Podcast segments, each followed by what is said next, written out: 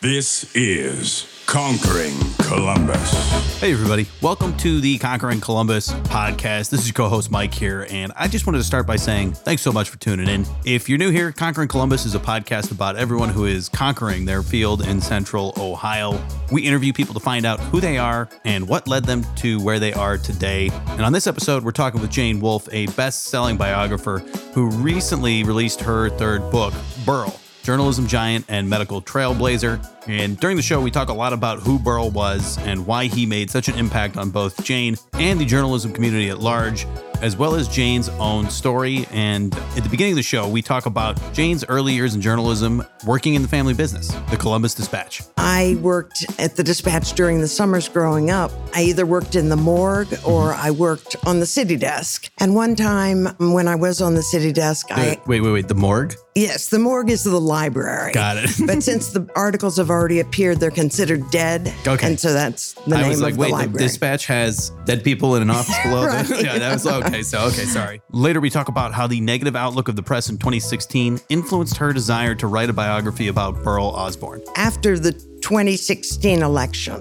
at that time, reporters were really getting hammered. The press, the media was just being called the enemy of the people, and reporters, according to some people at mm-hmm. big rallies, were, Right. you know, We, we don't have to name names, but mm-hmm. yes, there were we some won't people out name, there. we won't name names, but words like alternative facts Right. and fake news That was a big one. were in the vernacular. And I thought, if ever there's somebody that was not an enemy of the people or somebody that eh, exhibited all the qualities that these corrupt reporters are not, that would be Burl Osborne. We wrap up talking about Jane's next book about the first woman to fly solo around the world, and hint, it's not Amelia Earhart. The subject is Jerrie Mock. I don't know if you've heard of her, but she was the first woman to fly solo around the world in 1964. Most people think it's Amelia Earhart or somebody right after Amelia Earhart, but Jerrie, right here from Bexley, was the first to do it. And I've started researching a book about her life. All right, folks, that's all I've got for this intro.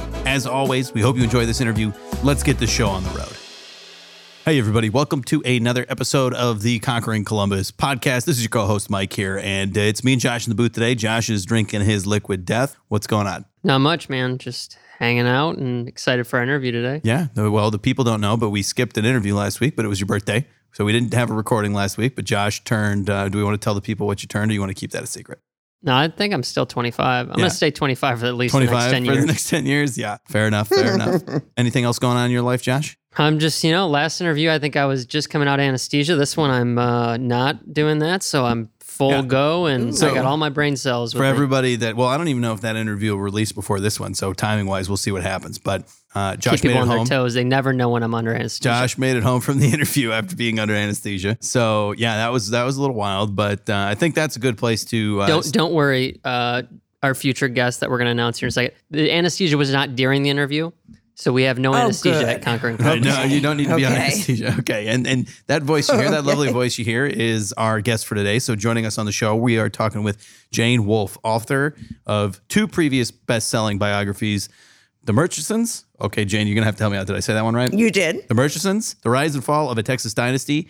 That was by St. Martin's Press and Blood Rich When Oil, Billions, High Fashion, and Royal Intimacies Are Not Enough, published by Little Brown and Company. And she is also a freelance writer for several publications, including the New York Times and Town and Country magazine. And most recently, she's celebrating the release of her latest biography, Burl journalism giant and medical trailblazer. And Jane's family has owned the Columbus Dispatch for over 100 years. And so, this biography covering Burl Osborne's life and rise from the coal mines of Appalachia to the pinnacle of journalism was close to home for Jane. So, we're excited to talk with her about her story, her new book, how she got into writing biographies and journalism, and a whole lot more. Welcome to Conquering Columbus, Jane. Thank you. And thank you for having me on your show. Yeah, thanks so much. And uh, we're excited to have you here. How's, your- how's your day going so far? Good? It's going great. Yes. Are you is. guys? So you, you're probably got a lot going on with the release of the book, and what's that like? Well, it's very busy, much busier than I was expecting it to be. Um, I'm doing, I think, Good Morning Columbus or Good Day Columbus on One of those ones. Yes, one of them on Monday. And I've been doing a lot of Texas media since because Burl is from Texas. And um, Columbus Dispatch is right? His, Of course. they're doing an article, and I think that comes out a week from Sunday. Fantastic. So yes, I've been very busy with media. And what what about this compared to the previous books? Is this busier than the when you released the last ones? Well, I think they're about the same, but the last books were really big in on both coasts in New York and LA and Texas, and this one so far is much bigger in Texas. Um, but all over Texas, people are interested because Burl was well known in the state. Yeah. And so let's talk. So, can you give us just a little bit of background on yourself? I know we already kind of gave you a little bit of an introduction, but kind of your story, kind of how you got into writing biographies, that sort of thing. So there were two brothers that bought the Columbus Dispatch in 1905. Mm-hmm. One of them was Harry Preston Wolfe, and he was my great grandfather. And my grandfather worked there, and my father worked there, and I thought I would work there one day, but didn't. Um, and that's kind of an interesting story. I worked uh, at the Dispatch during the summers growing up. I either worked in the morgue or I worked on the city desk. And one time, Wait, wait, wait. The morgue? yes, the morgue is the library. Got it. but since the uh, articles have already appeared, they're considered dead. Okay. And so that's the I name was like, of wait, the the dispatch has dead people in an office below. Right. the, yeah, that was okay. So, okay, sorry. so all those newspaper articles that have already run are dead articles. And so one day I was working on the city desk and um, hoping to become a, a real re- city desk reporter one day. But I mean, I was maybe 18 or 19. And there was a an elevator crashed in an office tower downtown.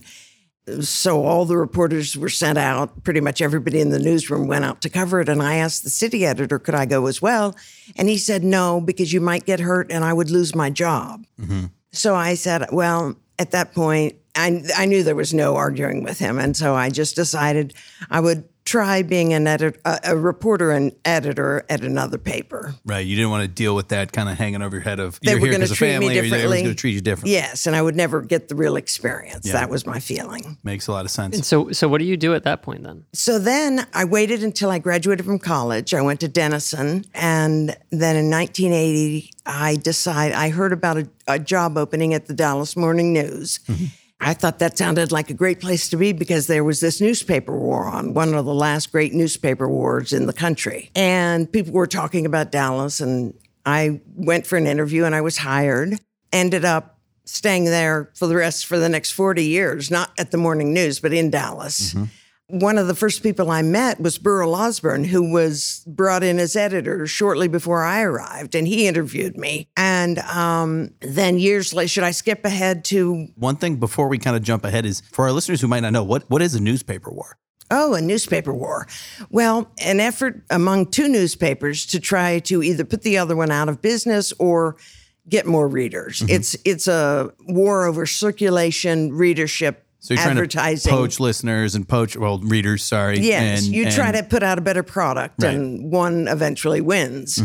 I mean, cities used to have you know four and five newspapers back in the twenties and thirties, but and then they whittled down, and that continued for a long time. And here we are with very few cities now that have more than one paper. Right. That makes a lot of sense because, like, you see, like in Columbus, we have the Dispatch and not many, but not much people else, right? So, because you can only, most people can only afford or only want to buy one local paper. Right, right. It's an interesting industry too because it's like it, it becomes quite uh, mon- monopolistic, uh, if I could say. that. Yes, it like just naturally, right? By the fact that like you only have so much attention and so much time as a human, and so to think that you're going to have multiple newspapers that are going to be able to get that attention and actually be successful in a city is not really realistic. So just by nature, it's like one eventually rises to the top, and then all of a sudden, once you get there, you kind of have it Hard to break in, right? It's yeah. very hard Yes. to, to, to break into that. right, exactly. And so when you jump across the country, though, you go all the way to Dallas. That point, were you well? Were you well known? Did they know that you know you came from uh, the Dispatch? and you had Yes, a long history. I was there? not well known, but I,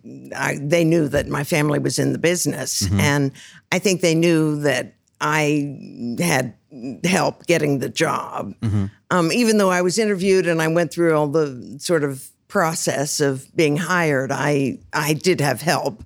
I mean, most reporters don't start out at the Dallas Morning News. They've Right. worked at a newspaper that's much, much smaller than that before they get there. But one of the things that I was lucky about was I was given the job of covering.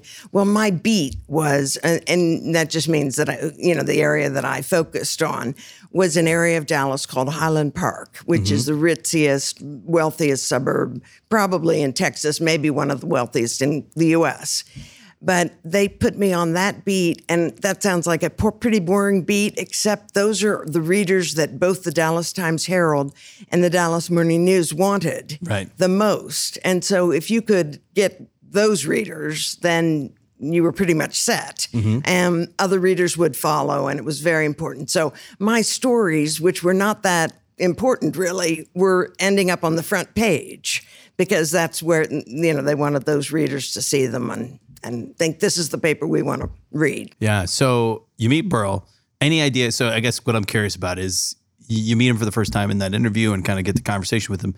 Anything going through your head at that point? Like, I think I'm going to write a biography about this guy someday. Like, what? What did he have that sense of? I guess what's the word I'm looking? Presence? Presence. Did he have Yes, that presence? Like he this guy did. is going to be. He had Big? Mm-hmm. great presence. He was five feet 5 but Go short, that's guys. what he says on his driver's license. I think he was more like five three Yep. because when I s- I'm five two, and when I stood up next to him, we were about at eye level. I mean, we we were about the same height. But he seemed so much taller. He Mm-hmm. had this great presence, this great aura about him. And people said it all the time. Uh, women were attracted to him, even though he had this sort of gnome like look to him. he was not, you would not see him and say, oh, there's a good looking man. But women found him very attractive because he had this, he, the it factor. He was, um, very interested in what the person he was talking with had to say, mm-hmm. totally focused on them. He really appreciated women in business and was very respectful of them and thought highly of them and promoted women. But men liked him as well. He was just a really, really likable guy. Yeah. And one of the things that I've tried to point out in the book is that it's possible to be a good guy and do the right thing and finish first. Yeah. Yeah. I'm already inspired by the story. I mean, we got Oh, the height thing you. going Height, on. he's and- short. and my, yeah. Women I like him. really feel like I He's a can good make it at guy. this point. Like yeah, he's like he's going. You know, up on my list. And Um, so, how long are you at Dallas before you eventually move on and then and go about getting into more of writing your own and going about the book thing? So I was on the city desk for, I think, four years. And then I left and wrote the Murchison book, my first book. And then they asked me to come back as society editor and society writer, columnist with column four, day, four days a week. And in most cities, you would think that's not such a great job, but in Dallas, it is still to this day a really big, a really big job writing about society, who wore what to what party. That you can't believe it, but it is. And so I did that for I think three years, and then I left to write my second book, Blood Rich. Yep. Um, and that was about a Texas family. Then I had a child, and I decided to be a stay-at-home mom, and so I didn't do a lot of writing for a period of years. Fast forward to Burl died 10 years ago. Mm-hmm. And a couple of years after that, his widow came to me and said, Would you be interested in writing a book about Burl? And I thought about it for about three seconds and said, Yes, I mm-hmm. would. And it happened to be when she, a- it was actually a little bit later, it was after the 2016 election. And at that time, reporters were really getting hammered. Mm-hmm. Reporters, writers, the press, the media was just, you know, was being called the enemy of the people. And reporters, according to some people at mm-hmm. big rallies, were, Right. you know, We, we don't have to name names, but yes, there were we some people name, out there. we won't name names, but words like alternative facts Right. and things like that were Fake news. Fake news. That was a big one. Were in the vernacular, and I thought if ever there's somebody that was not an enemy of the people or somebody that eh, exhibited all the qualities that that these you know corrupt reporters are not that would be Burl Osborne Mm-hmm. and so I was really excited for to write it and have people read about somebody that had so much integrity who insisted on accuracy and fairness and honesty in their reporting Mm-hmm. he did for himself and then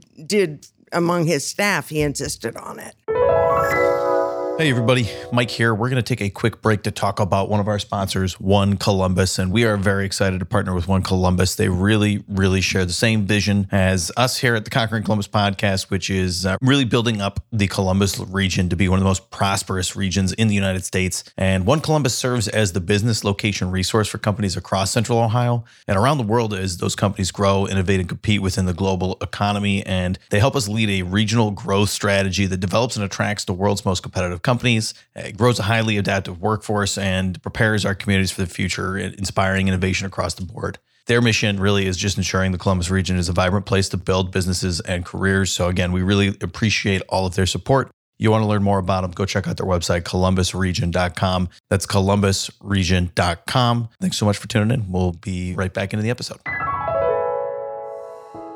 So I'm curious, after you said yes to writing this, was there any sense of maybe being overwhelmed isn't the right term, but a sense of because you knew the man, Pressure? you knew, yeah, pressure, pressure to get it right, pressure to exemplify who Burl is and was and what he did. Because you know the way you talk about him, it's clear that he was not only a, a probably a mentor to you, but also someone who you know made a big impact on your life. Did you get any sense of pressure like that to get this right?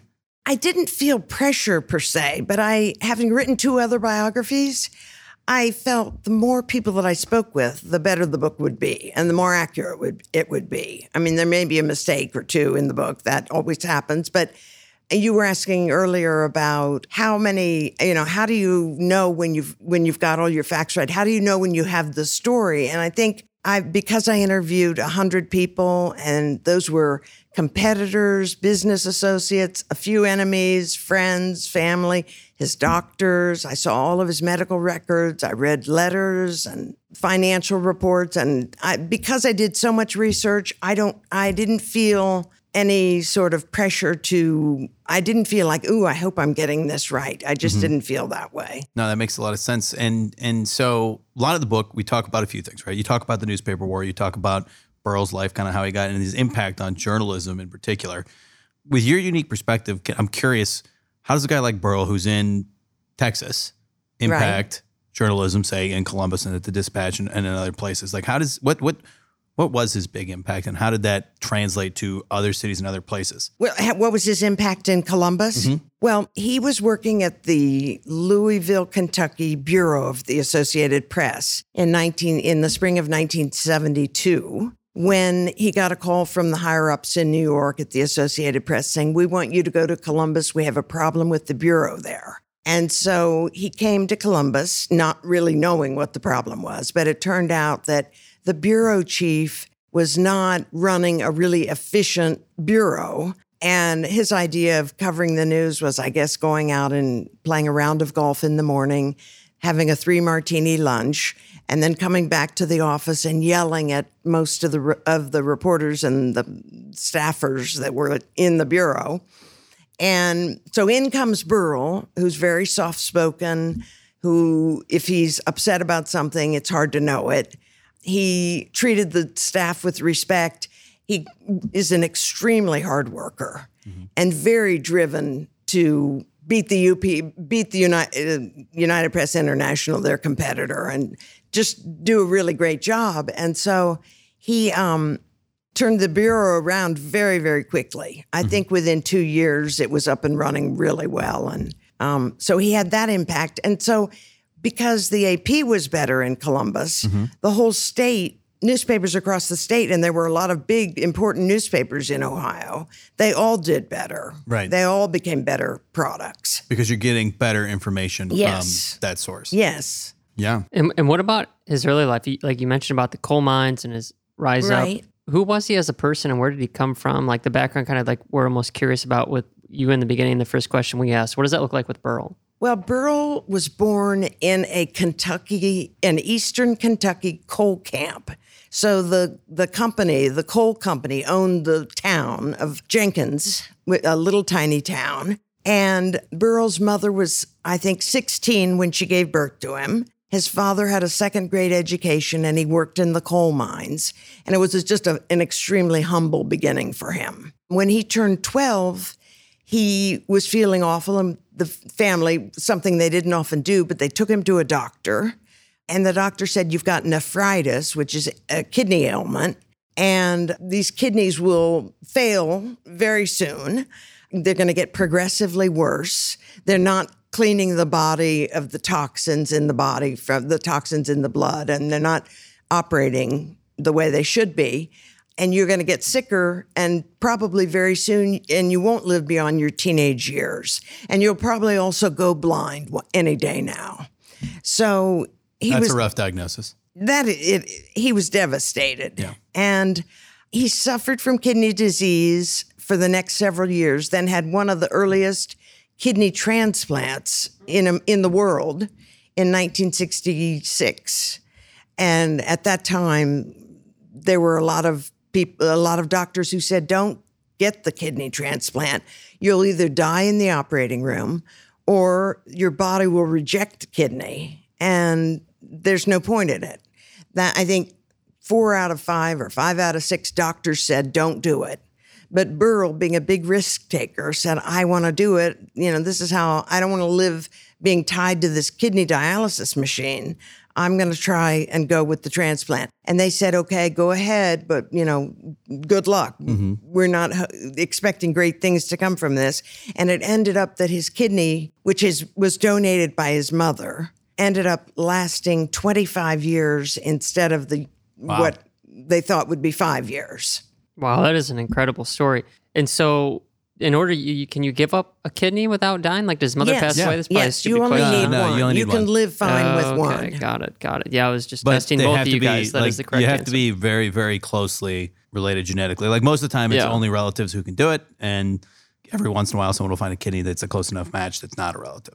You know what's interesting though is when you hear about people that have these kind of incredible, charismatic, very attractive personalities, you often hear about some type of adversity at an age, uh, like one of those pivotal ages that Yes, changes your outlook on life, right? And I think so. and so like it, it sounds like that almost impacted him in a way that influenced the way that he went about the rest of his life and career. It absolutely did. And people were amazed at what a hard worker he was and how he lived every day to the fullest. He said, I'm going to live every day as though it's my last, which it could have been because the kidney could stop functioning at any point. Mm-hmm. They, they knew that. And so he was determined and he loved reporting and writing and he loved the Associated Press. He was determined that the kidney was not going to kill him, you know, that he was not going to die from kidney disease. And when he died, he had a perfect kidney. I mean, the kidney was operating perfectly. The fact that he had that ailment and suffered from kidney disease for most of his life inspired him to work extra hard, I think, and to try to be a really good person. So Sounds trite, but yeah, no, I mean it, it makes it makes complete sense though. I mean those are the things that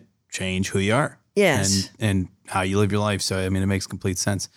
If people were to go out and buy Burl, if they bought it and read it, what would you hope they take away from it? as I mentioned earlier, one of the things that impressed me most eh, when I think of Burl, and I hope I portrayed this in the book, is that he was a good guy who finished 1st He was well liked. He was straight and straight down the middle of the road when it came to uh, not allowing any bias in the newspaper. He got along with all the people that he chose people to work for him that were top rate people. I guess I would want people to see that it's possible, A, to be a member of the media and not be a bad guy, but also that you can be a good person and well liked. You don't have to be a terror to to make it to the top. Yeah. And this is a bit of a, I mean, it's, it's related to that, but it's a bit off the cuff from the actual outline, so we can either uh, answer or nix it. But as you look back on the books that you've written and you've studied dynasties and people that have, have reached great success and wealth, and uh, you've been a part of one of the most historic families in Columbus's history, and you look back and you say he, he was a good guy and he finished first. What do you think it was about him that allowed him to do that? Because I think a lot of people, they don't always come across as good guys when they finish first because it's, you almost think you have to be a little bit ruthless things and i, I don't Right. necessarily think that's true but it's hard to balance those two things right Yes. so how do you think burl was able to do that Well, I think one, he felt lucky every day to be alive. He would often say, you know, I'm happy to be here. In fact, I'm happy to be anywhere because he didn't know at any point when his kidney would stop o- operating, if it would, um, when it would stop functioning. How come all nice guys don't get there? What was different about him that that like because I guess and I hopefully I'm getting your question right, but like not all nice guys do Didn't- right, do that. So what was different about Burl that allowed him and and helped him to be not only like a good person, but also to succeed and move up and and reach the pinnacle of his career? I, I think part of it was that he felt very lucky and very grateful to those that had promoted him. He moved up the AP ladder very quickly. He was grateful to them. He was grateful to the Dallas Morning News for hiring him. The doctors that see patient uh, that see executives that come to the Dallas Morning News, you have to go through a physical. And the doctors typically say yes to everybody that comes through the door, but to Burl, they said no because of his kidney issues and also because he had scar tissue on one of his lungs, which was from an earlier, it was, it was not important, but the mm-hmm. doctor said, we, we recommend you not hire this person. But the, the owner of the paper said, I am so impressed with this Burl Osborne that I'm going to take a chance and do it anyway. And so he did. And I think Burl was extremely grateful again and again to all the people that gave him a chance. Hmm. What about the experience of writing this book compared to the other ones? Like how how have they each differ? They've they all kind of been a similar experience. Well, they're very different. Each one is. My agent said to me, Jane, now you've written two books about, well, they were both Texas families. Mm-hmm.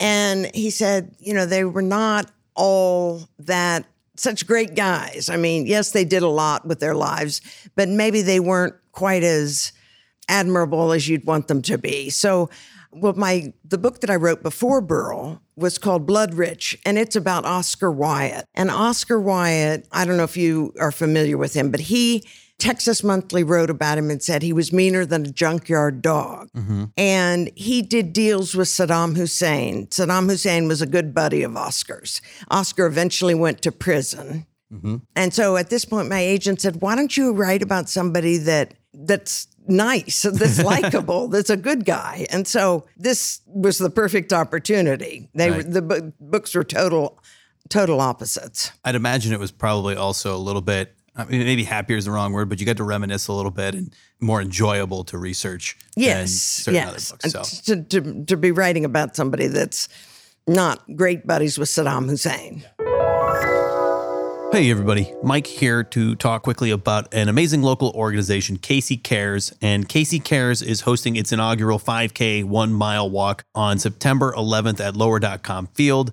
The event is super special as all of the proceeds go directly to help the brave, critically ill children in our community as Casey Cares creates little moments and lasting memories for those who are battling for their lives. Casey Cares knows that the best palliative care comes from continuous, ongoing support. And for families whose faith, relationships, and pocketbooks have been stretched to their breaking points, these programs with a special touch may be the only break many have from hospital stays and doctor's visits. To join Conquering Columbus in supporting this amazing cause, you can register for their upcoming race by going to caseycares.org. That's C A S E Y cares.org. Participants will receive a t shirt, finishers medals, and will be able to enjoy post race refreshments on the plaza at lower.com field. If you haven't been there, lower.com field is amazing. So we definitely recommend you go check it out. But we look forward to seeing you there. Don't forget, you can go to caseycares.org for more info. Thanks so much for tuning in. Let's get on with the show. You know, we talked a little bit about writing biography, but what what do you think the biggest challenge is with getting a biography right? Uh, I mean, is it just talk, like earlier we talked about talking to all the people? Is it gathering the information? Is that the biggest challenge, or is there something else like when you're actually writing it? Like, what's the biggest challenge of getting it right and knowing when you got it right? For me personally, the research is always a lot of fun. And so I, I go overboard. I always have more research by far than I can use in the book. And I feel like I pretty much get the story right. For me, the writing of it is always very difficult. I find writing extremely difficult. You all know Fran Lebowitz, Lebowitz, who is a satirist, and she talks about writing. And she's wrote two nov- or two nonfiction books years ago, back in the '80s, and she hasn't written anything since. And she says there's only one job that's more difficult than writing, and that's coal mining. and I agree with that. Yeah. So the writing of it is is difficult for me. Mm-hmm.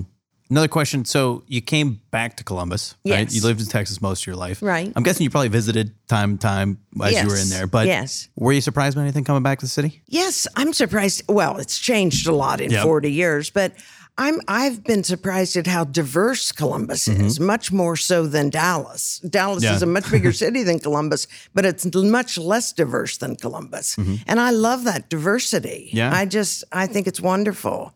It makes a city so much more interesting. Yeah. Dallas is also experiencing a lot of immigration, though, so maybe heading up the uh, diversity ladder here Right. soon. Josh, you got anything else before we head towards our, our last questions? Just going to talk a little bit about your goals for the future. You know, outside of the books and what else you have going on, your motivations pressing forward. Do you think you'll you'll do another book soon? I mean, I know it's hard to look ahead, but just now releasing this one. But have you thought about that at all? Yes, I was, in fact, I was working, I've started working on my next book.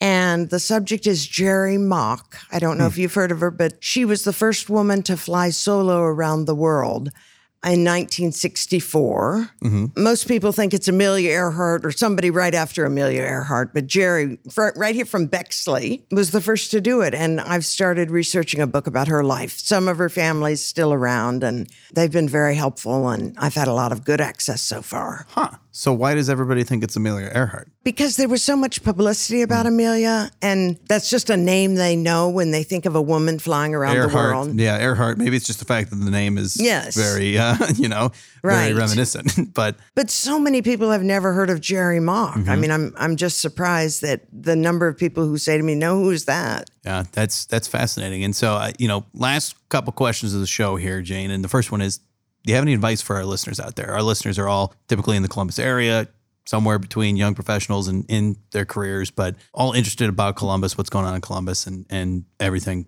that we have here talking about today. But any any advice for them that are thinking about where they're going or what they want to do with their career? Well, I would just say that one of the things I learned writing this book is the importance of taking risks mm-hmm. in business or in whatever profession. Because if you don't take a fairly big risk in life, you probably aren't pursuing the top goals that that you have. And um, I have this needlepoint pillow that I love that says, "And the trouble is, if you don't risk anything, you risk even more." And I, I think that's I, I would. I mean, that's one of the thing I, things I learned from Burl. He was a big risk taker, and it's a good thing. Have you have you noticed that same theme across all of the successful individuals that you've studied throughout Yes, writing? absolutely. Yeah, They all are risk takers. I mean, Jerrie Mock, who I, as I said, I'm working on now, she just decided to take her little Cessna 180 and fly around the world. She was a bored housewife, and she said, I, um, "This is not how I want to spend my time." And her husband said to her, "Why don't you fly around the world?" And so she did. yeah. That was a big risk. Yeah. That brings us, I think, relates kind of nicely with our last question of the show. It's centered around the theme here on Conquering Columbus, which is live uncomfortably. Without telling you too much about why we chose that phrase for uh, a podcast focused on interviewing successful people in and around Columbus, what do you think of when you hear it? How does it apply to your life and career? I think living outside of your comfort zone is what it means. I think living uncomfortably means doing something that is good for other people, but that you might not enjoy yourself. In my case, I, I was thinking about this because I know that's the theme of your show or one of the themes. And I thought, this might not sound like the worst, the a big hardship, but I moved to France, to Paris, with my daughter when she was 7 mm-hmm. It was just the two of us, and I spoke no French. She mm-hmm. spoke not a word of French, and we moved there. And she had a fabulous time because she learned the language in school, and but it was very difficult for me the whole time I was there. Mm-hmm. And I think not speaking the language is a serious way to be uncomfortable. Yeah, absolutely. Absolutely. Well, Jane, thanks so much for joining us and really appreciate you coming on the show talking about the book as well as your career. So thanks so much for joining us. Well, thank you for having me. Yeah, and if you guys want to meet Jane, well, she's doing a book signing at Gramercy Books. Gramercy Books on the 6th of September, What time on the sixth? It's at 7 p.m. 7 p.m. Gramercy Books, 7 In p.m. Bexley. In Bexley. Yes. Go check it out. Go buy a copy of the book. Meet Jane. Get it signed, right? Boom a book signing? Yes. Yeah, so get it signed. Thanks so much for tuning in. If you want to hear more interviews just like this, go ahead, hit that subscribe button on whatever podcast app you are listening on. We release every Monday. So uh, appreciate your support. We'll talk to you next week.